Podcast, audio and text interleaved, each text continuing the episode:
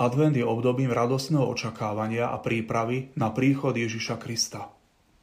Prvá časť adventu od 1. adventnej nedele po 16. december je zameraná na druhý Kristov príchod. Adventné féry od 17. do 24. decembra sú zamerané na prvý Kristov príchod a sú bezprostrednou prípravou na Vianoce.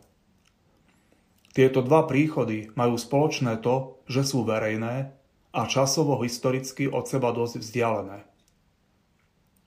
Pri prvom Kristovom príchode sa Ježiš narodil v Betleheme, verejne účinkoval v Palestíne a svoje účinkovanie završil veľkonočným tajomstvom. Vtedy Ježiša mohli vidieť Židia, Rimania a pohania z rôznych národov, ktorí vtedy žili v Palestíne alebo ňou prechádzali. Pri druhom Kristovom príchode, keď Ježiš príde ako kráľ celého neba i zeme, uvidia ho všetci ľudia bez rozdielu, aj tí, ktorí by ho najradšej nevideli. Medzi týmito príchodmi existujú ešte minimálne dva príchody, ktoré sú súkromné a skryté. V dejinách spásy môžeme hovoriť o štyroch príchodoch Ježiša Krista v úvodzovkách. Prvý príchod znamenal narodenie v Betleheme a verejné účinkovanie. Pri druhom príchode, ktorý je skrytý, nevnímateľný zmyslami, Ježiš prichádza vo sviatostiach, v Božom slove, v modlitbe a v blížnych. Pri treťom príchode Ježiš príde na konci nášho pozemského života, keď prekročíme bránu smrti. Vtedy ho uvidíme z tváre do tváre. A štvrtý príchod bude na konci sveta. Dnes by som chcel zamerať našu pozornosť na druhý príchod, ten skrytý, ktorý je nevnímateľný našimi zmyslami. V Evangeliu na druhú adventnú nedelu v Markovom Evangeliu máme opísané rôzne cesty, akými k nám Ježiš prichádza. Prvá cesta je Sviatosť krstu. Ján krstil vodou, Ježiš bude krstiť Duchom Svetým.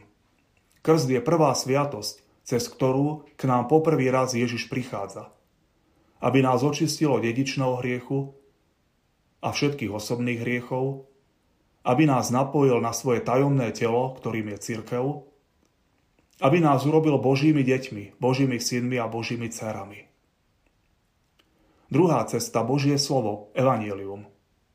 Evangelium tejto nedele sa začína slovami Začiatok Evanielia Ježiša Krista, Božieho Syna – Evangelium je grecké slovo a doslova znamená radostná zväzť.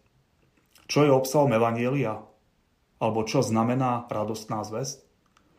Ježiš Kristus, jeho slova, skutky, znamenia, zázraky, ale najmä jeho smrť a zmrtvých stanie, cez ktoré nám ponúka vykúpenie, spásu a väčší život.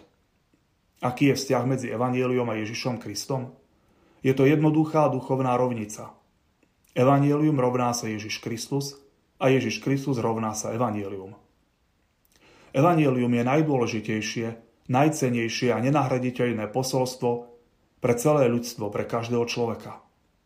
A to isté možno povedať aj o Kristovi. Ježiš Kristus je najdôležitejšia, najcenejšia a nenahraditeľná osoba pre každého človeka. Lebo to, čo Ježiš ponúka, vykúpenie, spásu a väčší život bez konca nemôže nikto iný ponúknuť. Aby mohol Ježiš k nám prichádzať cez Evangelium, je potrebné byť, byť s ním v neustálom kontakte. Dennodenne ho čítať, počúvať, študovať, rozímať nad ním, uchovávať ho v srdci a následne ho uvádzať do života. Nestačí Evangelium len počúvať pri nedelných bohoslužbách. Tretia cesta, sviato zmierenia. K Jánovi prichádzala celá judejská krajina a všetci Jeruzalemčania a vyznávali svoje hriechy. Keď pristupujem k uspovedi a vyznávam hriechy, očakávam príchod Ježiša, ktorý ma očistuje od hriechov, vnútorne ma uzdravuje, robí zo mňa nové stvorenie, oblieka ma v nového človeka. Alebo už príchod Ježiša ani neočakávam, ani v Neho neverím, ani si ho neuvedomujem, lebo mi už úplne zovšednelo. Štvrtá cesta Eucharistia, sveté príjmanie.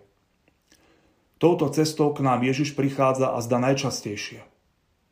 Prichádza často vo svetom príjmaní, niekedy možno aj, den, aj dennodenne.